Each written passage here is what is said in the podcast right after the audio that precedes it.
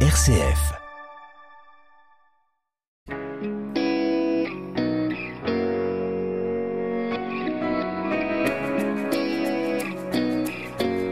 Bonjour à tous, bienvenue dans La foi en débat. Aujourd'hui, on va parler du célibat des prêtres, souvent perçu comme un interdit de l'Église catholique. Nous allons essayer de comprendre pourquoi il est si important. Et puis en deuxième partie, on va se demander si le diable existe bel et bien, si ce n'est pas un vieux truc du 19e siècle pour effrayer les petits-enfants.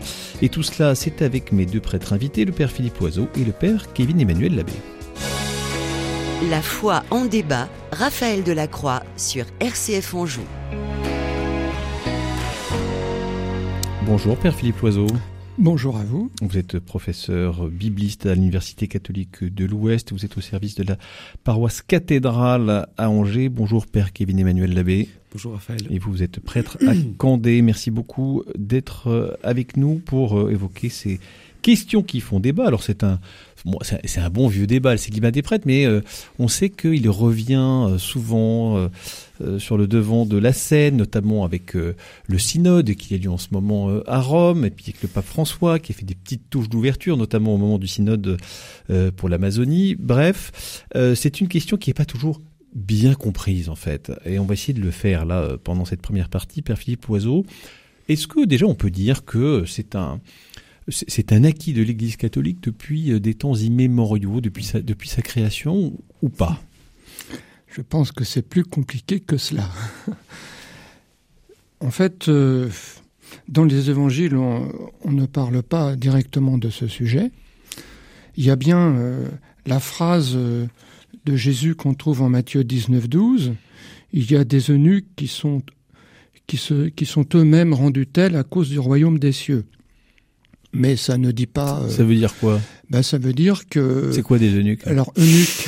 bah, c'est vrai, c'est pas, pas, dans le langage courant. Faut nous expliquer un peu. Un eunuque, c'est euh, quelqu'un qui a subi une mutilation euh, au niveau de son organe sexuel et qui ne peut plus euh, ne peut plus euh, avoir des des enfants s'il a une relation avec une femme. Donc ça veut dire. Et que... pourquoi il fait ça? Alors là, c'est des c'est des ce sont des pratiques qu'on trouve dans l'Antiquité.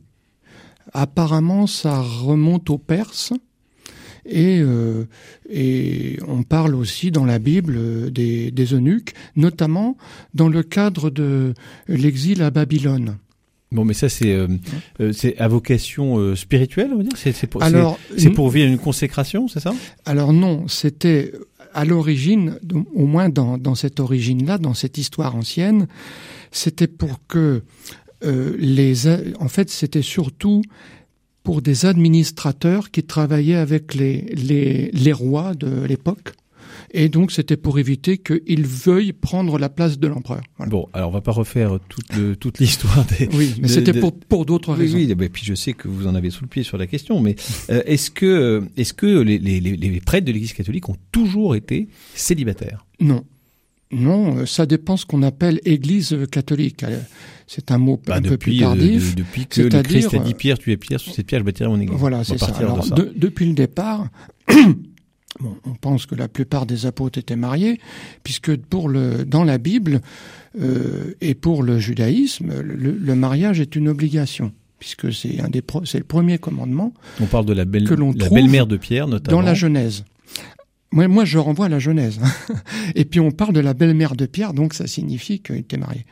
Maintenant, comment ça s'est ça a évolué? Alors c'est un sujet complexe parce que déjà à l'époque gréco-romaine, à l'intérieur du monde grec surtout, il y avait déjà des évolutions sociétales là qui sont pas liées à la religion, qui euh, disaient qu'un certain nombre de, de gens euh, ne voulaient pas de relations sexuelles il y avait ce qu'on appelait à l'époque la notion d'encratisme, c'est-à-dire un rejet des, des relations sexuelles. Mais ça, c'est dans la société en général. Mmh. Alors ensuite, comment ça a évolué dans, dans l'histoire de l'Église?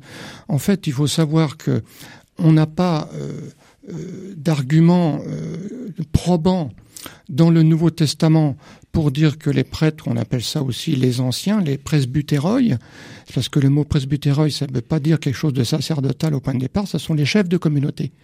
Et donc pour eux, on ne parle pas du, tout qu'ils seraient célibataires. Mmh. Euh, néanmoins, euh, on voit bien que euh, au fil du, temps, l'Église s'est petit à petit prononcée, notamment de plus en plus au, Moyen Âge. Il y a eu plusieurs conciles pour dire finalement ce serait quand même pas mal que les prêtres soient célibataires. Et puis jusqu'au concile de Trente, où là, ça va devenir une discipline claire, nette et précise pour pour toute l'Église. On dit maintenant les prêtres c'est fini. Euh, vous vous mariez pas, Père Kevin Emmanuel Labbé. Est-ce que on peut revenir peut-être tout simplement sur le, le sens de de, de, ce célibat Est-ce que c'est une, une discipline C'est un sacrifice Ce sont des raisons pratiques C'est quoi? C'est un petit peu tout ça. Euh, je pense euh, aussi qu'il y a la, la, considération du célibat, elle, elle, évolue beaucoup, enfin comme on le disait hein, dans, dans l'histoire de l'Église, qui fait que même à partir du Concile de Trente, c'est pas parce que le Concile de Trente le dit que c'est forcément une évidence. On voit notamment au XVIIIe siècle des prêtres qui vivent en concubinage avec des femmes, donc sans être mariés. Pour le coup, ils respectent.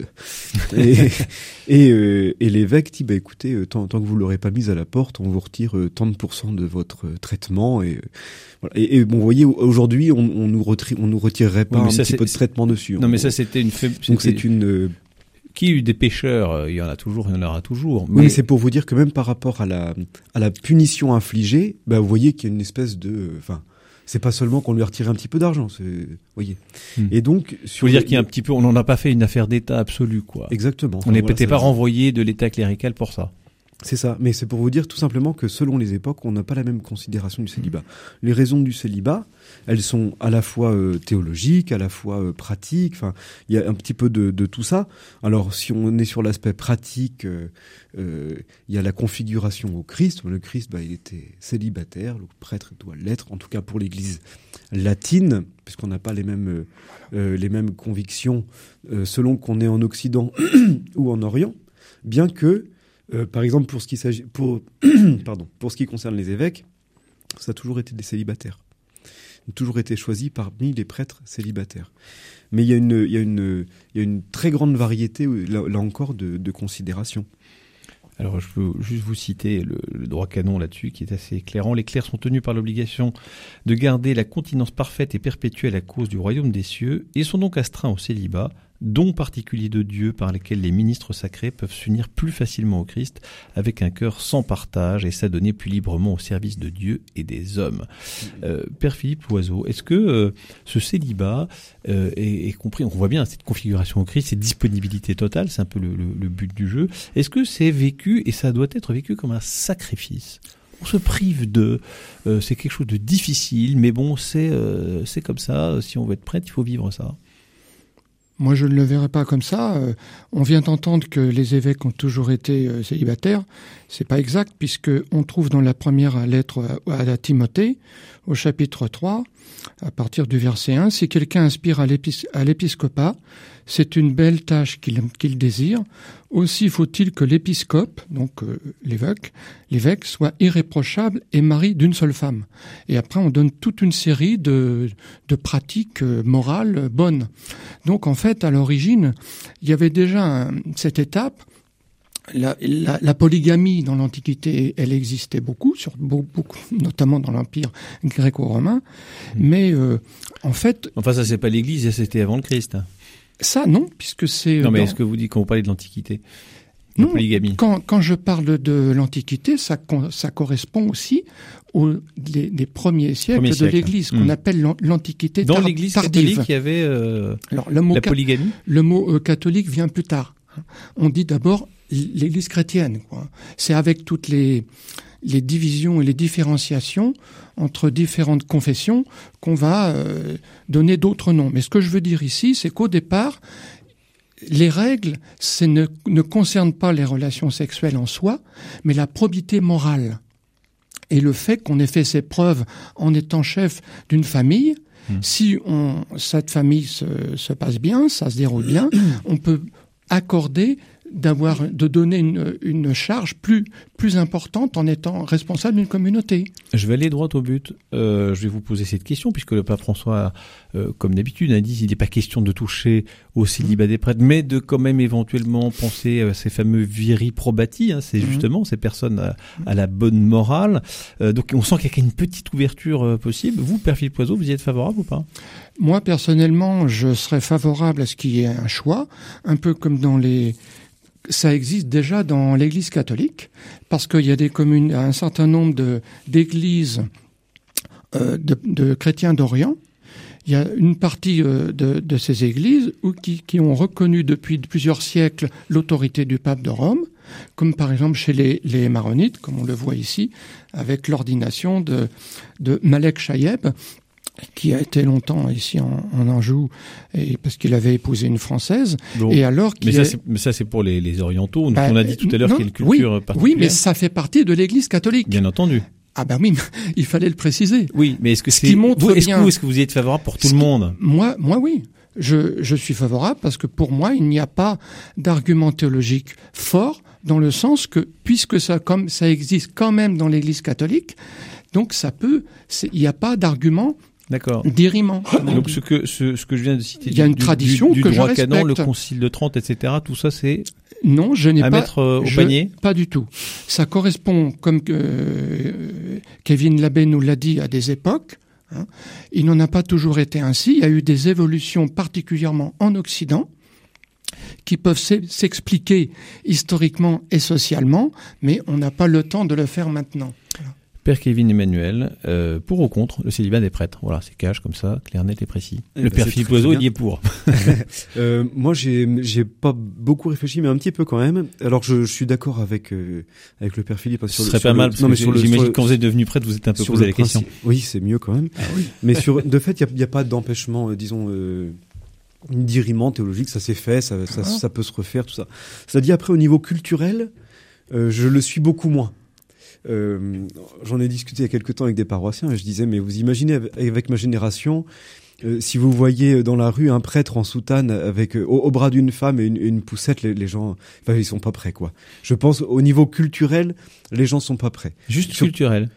Que la culture, moins, vous savez, au moins les- on Oui, s'y habitue. Hein, si c'est une question d'habitude. euh. eh, il y a le, je crois quand même que le, sur le sacerdoce. mais j'imagine que le célibat des prêtres a des raisons un peu plus fortes que simplement de ça, ça se fait ou ça se fait pas. Bien, bien, bah, vous m'avez demandé si je suis pour ou contre, je ne vais pas demander les raisons. mais, mais, euh, Ah non, mais c'est-à-dire, j'aimerais bien avoir des raisons aussi. des raisons. Après, sur la question du choix, je vous dis une fois de plus, c'est une question comme, comme on le dit de, de discipline. C'est pas une question, on, on, c'est pas, Oui, un- c'est pas une un- question dogmatique. c'est pas un article du credo. Enfin, Bon, donc, donc ça peut, ça, oui, mais enfin, c'est peut dans le droit canon quand même. Donc, euh, Oui, mais Si le elle- droit canonique, vous voyez, même le Saint-Père, il, il, il s'en, il s'en départit, donc il n'y a pas de raison. Enfin, oui, d'accord. Mais là, c'est là, on est sur du juridique, là, sur le fond qui a motivé au fil des siècles, qui a petit Eh bien, à petit voyez, façonné le Ce que je célibat peux des vous dire pour ma part, moi, je, si j'avais le choix aujourd'hui, je, je, je pense pas que je rejetterais mon célibat pour la simple et bonne raison, c'est que très concrètement, je n'ai pas le temps, je n'aurai pas le temps de pouvoir, euh, enfin, d'être de comment dire d'être vraiment avec ma famille et vraiment avec mes paroissiens. Vous voyez, il y a quelques temps, je crois que c'est l'abbé Grosjean qui avait été interrogé à la télévision et qui expliquait que euh, un des malades qui visitait souvent lui a dit un jour, dit j'ai compris pourquoi vous êtes célibataire, je comprends le célibat des prêtres parce que quand vous êtes avec moi, vous n'êtes avec personne d'autre. Et je, crois beaucoup à ça, c'est-à-dire que moi, je, vous voyez, pour mon amplitude horaire, moi, c'est de, de, je sais pas, de 8 heures le matin jusqu'à 23 heures le soir. Je, la vois quand ma femme. Enfin, c'est très concrètement pour moi, c'est pas possible. Et puis, ce serait pas non plus, euh, comme on, pourrait l'imaginer, une, une réponse euh, au manque d'évocation, à mon sens. Je sens qu'il y a débat. Oui, Père Philippe Loiseau. Moi, je pense qu'il peut y avoir plusieurs manières d'être prêtre. On- évidemment, moi- moi-même, je suis célibataire, donc euh, je ne récuse absolument rien sur ce point-là. Simplement, je suis pour une ouverture. On peut très bien avoir une famille, peut-être avoir moins de temps à consacrer pour les paroissiens, mais on peut en avoir un peu quand même. Et puis en plus, si, si, sont- euh, si on est ordonné prêtre, comme c'est le cas pour des prêtres, pour des diacres permanents, ils doivent avoir l'accord de, de leur femme, de leur conjointe. Et si Pas le même ils engagement, forment- Quand ils sont mariés. oui, oui, c'est ça, quand, quand ils sont mariés, bi- bien sûr. J'ai j'ai bien dit des diacres permanents. hein. Et du coup, ça peut aussi être un soutien. Vous voyez, il faut voir plusieurs aspects dans, le, dans la question. Le fait d'être, euh, comme Kevin, euh, 20 presque 24 heures sur 24 sur le qui-vive, très bien, c'est une belle... euh, c'est une belle façon de faire. On peut en, en avoir d'autres. Hmm. Vous voyez, je pense qu'il faut. Moi, je suis pour une diversité qui permettrait aussi dans la vie même dans le presbytérium d'avoir cette diversité. Père Kevin Emmanuel, et puis on, On passera à notre deuxième sujet. Euh, oui, bah, en fait, je, je, je, voulais simplement souligner que par exemple pour les diacres permanents aujourd'hui, donc qui sont qui, pour les hommes mariés et devenus diacres permanents, euh, s'ils euh, si leur femme décède après, ils ne peuvent pas contracter un nouveau mariage.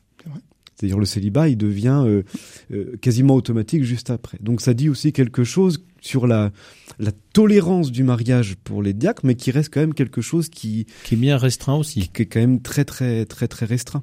Très, Après, très restreint, c'est un peu exagéré. Bah, il y a une restriction. Toutes les bon. femmes ne, ne, ne meurent pas, c'est même l'inverse. Souvent, ce sont. J'espère bien. so, sociologiquement, ce sont plutôt les hommes qui meurent avant leur oui, femme. Oui, mais après. Alors donc, faut pas exagérer. Non, non, non, plus, mais c'est non, mais c'est restreint dans, dans, le sens où ça dit quand même quelque chose. S'il peut pas se remarier. Oui, après, que, que oui, il y a une, pré, il y a une, il y a une et puis, prééminence. Et puis, mais ça veut pas dire qu'on peut pas le faire. Non, mais on peut tout bon, faire. Alors aussi, est-ce que est-ce que ça est-ce que ça générerait plus de vocations? Est-ce que ça attirerait plus? Euh, très honnêtement, on n'a pas l'impression que ça marche beaucoup mieux chez les collègues en termes de, de, de, vocation. On est plus sur une crise plus, plus globale plutôt que liée oui, euh, simplement je, à cet aspect. On est d'accord. Je, hein. je, suis d'accord. Mm. Seulement, quand même, je pense qu'un certain nombre de, de, diacres permanents accepteraient d'être prêtres parce mm. qu'il y a aussi là une autre question qui apparaît, celle des besoins. Il y a des besoins parce que maintenant, avec la restriction du nombre C'est pour ça qu'on a, on a des, le nombre de diacres. des communautés bah, qui se sentent abandonnées. Ça, ça, ça, Emmanuel ben, je trouve que ça desservirait en tout cas la compréhension du diaconat permanent, qui justement n'est pas un diaconat transitoire, mais permanent, et qui du coup a toute sa raison d'être comme diaconat oui, permanent. mais ça peut très bien être aussi pour certains qui ne seraient pas permanents, avec possibilité de, de l'ouvrir. Euh, c'est, tu, tu as dit toi-même qu'il y a des habitudes qu'on peut prendre à telle ou telle époque. Oui, non, mais je dis, moi, je suis et pas. c'est des choses qui peuvent évoluer. De toute façon, vous, vous savez, mon père Philippe, moi, ce que dire à l'Église, je serais d'accord avec. Hein. D'accord. oui, on en a. Oui, oui, ce qui est bien, c'est, c'est bien de pouvoir aussi euh, y réfléchir. Mais Voilà. En tout cas, on voit que le, le débat n'est pas tranché, visiblement. Euh, merci en tout cas d'avoir partagé vos points de vue euh, à chacun. On va voir si vous avez la même analyse tiens, sur la, la prochaine question que je vais vous poser. Le diable existe-t-il vraiment?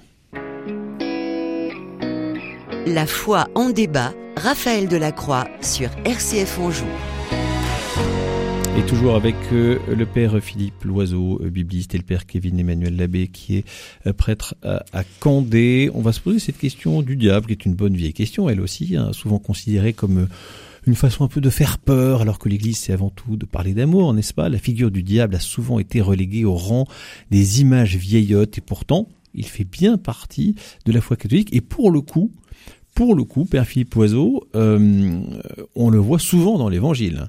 Hein, quand c'est euh, pas euh, Belzéboul, c'est euh, il a plein de noms différents. Les démons, les exorcismes sont, très nombreux dans, le Nouveau Testament. Donc le diable existe-t-il? Oui, oui. Pas Mais, de pas de doute là-dessus. Hein. Euh, non, a, c'est pas une image, c'est pas un symbole, c'est pas un. Ça fait partie euh, non seulement de notre. Alors c'est pas de l'ordre de la foi, parce qu'on foi ici, ça veut dire qu'on met sa confiance en. Donc on a foi en Dieu. Je crois qu'il faut faire une distinction ici. Alors qu'on ne peut pas mettre sa foi, justement, il ne faut pas mettre sa foi dans, dans le diable. Non, mais dans le fait qu'il existe. Alors, le fait de son existence, c'est lié à la foi au Christ. Et c'est lié même à la foi biblique en général. Et qui remonte à la question d'où vient le mal? Et moi, je dis quelquefois, évidemment, il faut l'expliquer dans un, il faut le contextualiser, ce que je vais dire maintenant, ça va peut-être un petit peu choquer, c'est que, d'une certaine manière, que le diable existe est, entre guillemets, une bonne nouvelle. Pourquoi? Parce que ça permet de penser la chose suivante, c'est que si ça venait que de l'homme, ben, ce serait terrible. Parce qu'on aurait une responsabilité immense. Tandis que comme ça vient d'un esprit, donc un ange déchu, comme le dit le catéchisme de l'Église catholique, ça, veut dire qu'on peut, nous les humains, ça vient pas de nous le mal, mais ça vient d'un esprit qui peut nous influencer. Alors justement, est-ce que c'est pas une façon, euh, Père Kevin Emmanuel, de, de nous dédouaner à bon compte du mal que l'on fait en disant, eh bien, euh, euh, non mais ça c'est le, ça c'est, ça c'est le diable, c'est le diable qui nous, qui nous pousse à la faute. Moi, je n'ai rien à voir là-dedans. Le, je ne suis pas le diable. Mais comme vous le laissez entendre, c'est un peu facile. C'est-à-dire la tentation, c'est pas le péché. Alors autant le, le diable euh, peut nous tenter, bien que nous ne puissions pas être tentés au-delà de nos forces. Cela dit, le passage à l'acte, il est entre, enfin, ou non, il est entre nos mains. C'est-à-dire que notre liberté est quand même a priori. Donc l'existence du diable ne dédouane pas notre responsabilité personnelle. Bah, ça peut être une circonstance atténuante, disons, mais enfin, en tout cas, on peut, ça ne nous dédouane pas de notre responsabilité personnelle. On est, euh, quand, quand, vous êtes tenté de, de mentir, de médire ou, ou quoi que ce soit, bah, vous êtes maître aussi de vous-même quand même.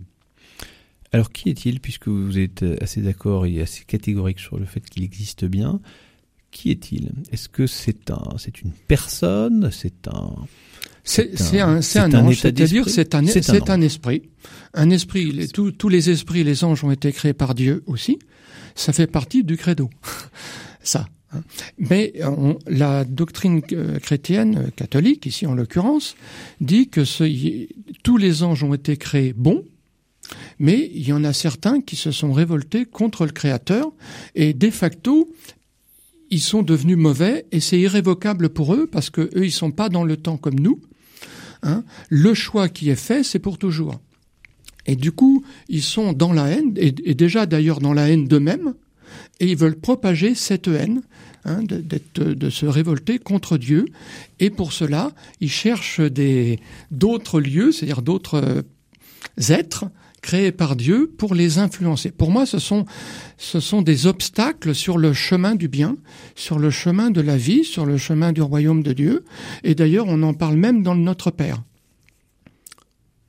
Allez-y, ben, ne, ne, nous laisse pas tomber en tentation. Hmm. Et donc, ça veut dire que... Et puis à la fin, délivre-nous du mal. Mais en fait, c'est du malin. Hmm. Hein, c'est-à-dire le diable. On a traduit le mal, mais en fait, c'est le malin en, grec. Alors le malin, le, le, le, grappin, enfin il a, il a plein de, il y a plein de noms. Hein. Euh, le diable, il est pas tout seul, ils sont, ils sont nombreux. Alors on parle de, ils sont légions. Ils sont légions. Ouais, mais qu'est-ce que ça veut dire? Parce que c'est vrai que euh, ça veut dire qu'il y a comme ça toute une armée dont on ne sait pas trop d'ailleurs euh, le nom, qui rôde à travers le monde pour perdre nos âmes. Comme peut-être en, en, préalable, en préambule de ça, je dirais que peut-être ce qu'il faudrait éviter de de penser, c'est que euh, ce serait euh, deux royaumes équivalents euh, qui se feraient une guerre sans merci de manière éternelle. Une vision un peu manichéenne, quoi. Ce ne sont que, je sais pas si, enfin, je parle sous votre contrôle, que des créatures. Elles, n'ont aucun pouvoir créateur, ce sont des créatures comme vous, comme comme les anges, comme voilà. Ce ne sont que des créatures, donc ce n'est pas ce n'est pas le royaume du mal qui s'oppose au royaume du bien avec les forces obscures, tout ce qu'on veut. C'est pas Star Wars. C'est, vous voyez, c'est c'est c'est c'est le royaume de Dieu contre lequel s'oppose le diable et ses démons. Donc des anges déchus, comme le disait le père Philippe, vous voyez que dans les anges déchus, on avant Lucifer. Lucifer, c'est un beau nom. Lucifer, c'est le porteur de lumière un ange qui a une place extraordinaire et qui, et qui finalement est, est, déchu et prend le contre-pied de Dieu. Mais donc, combien ils sont euh, Alors oui, une armée. Enfin, il y a beaucoup d'anges déchus. Il y en a pas qu'un seul. Il y en a pas qu'un seul. Mais euh, face à Dieu, ça reste des créatures. Hmm. Euh, Père Philippe Oiseau, c'est vrai qu'on parle souvent de du, du, pouvoir entre guillemets euh, euh, du démon, de son de sa capacité à nous faire chuter, à nous tenter. Puis on voit bien que notre humanité est bien fragile et bien faible. Euh, à, contrario, on parle pas souvent du pouvoir des autres anges qui eux aussi peuvent peut-être nous aider, bah, nous pousser à faire le bien. C'est comme dans la société, le cinéma, les, les romans, la littérature, le théâtre. On est plus attiré par le mal parce que c'est ça impressionne Hein euh, dans les dans les nouvelles, on en dit souvent des mauvaises. Bah, il suffit de voir l'actualité. Et bien, ça existe aussi. Mais c'est vrai que le bien, bah, c'est pas facile de faire un roman avec le bien. Mmh. Quand tout se passe bien, euh, on, on, est moins attiré. Donc il y a quand même une, comme une espèce de fascination. Hein, par le, tout ce qui est ténébreux, tout ce qui est violent, tout ce qui est criminel même, et les polars hein, vont jouer à fond sur ça. Donc euh, nous, au contraire, par la foi, par le baptême, nous sommes invités à chercher le bien sans cesse et à le dire et à le proclamer et à l'annoncer. Et pourtant, euh, Père Kevin Emmanuel, euh, on, a l'impression que que l'Église a un petit peu de mal avec cette notion de se dire on va parler du diable.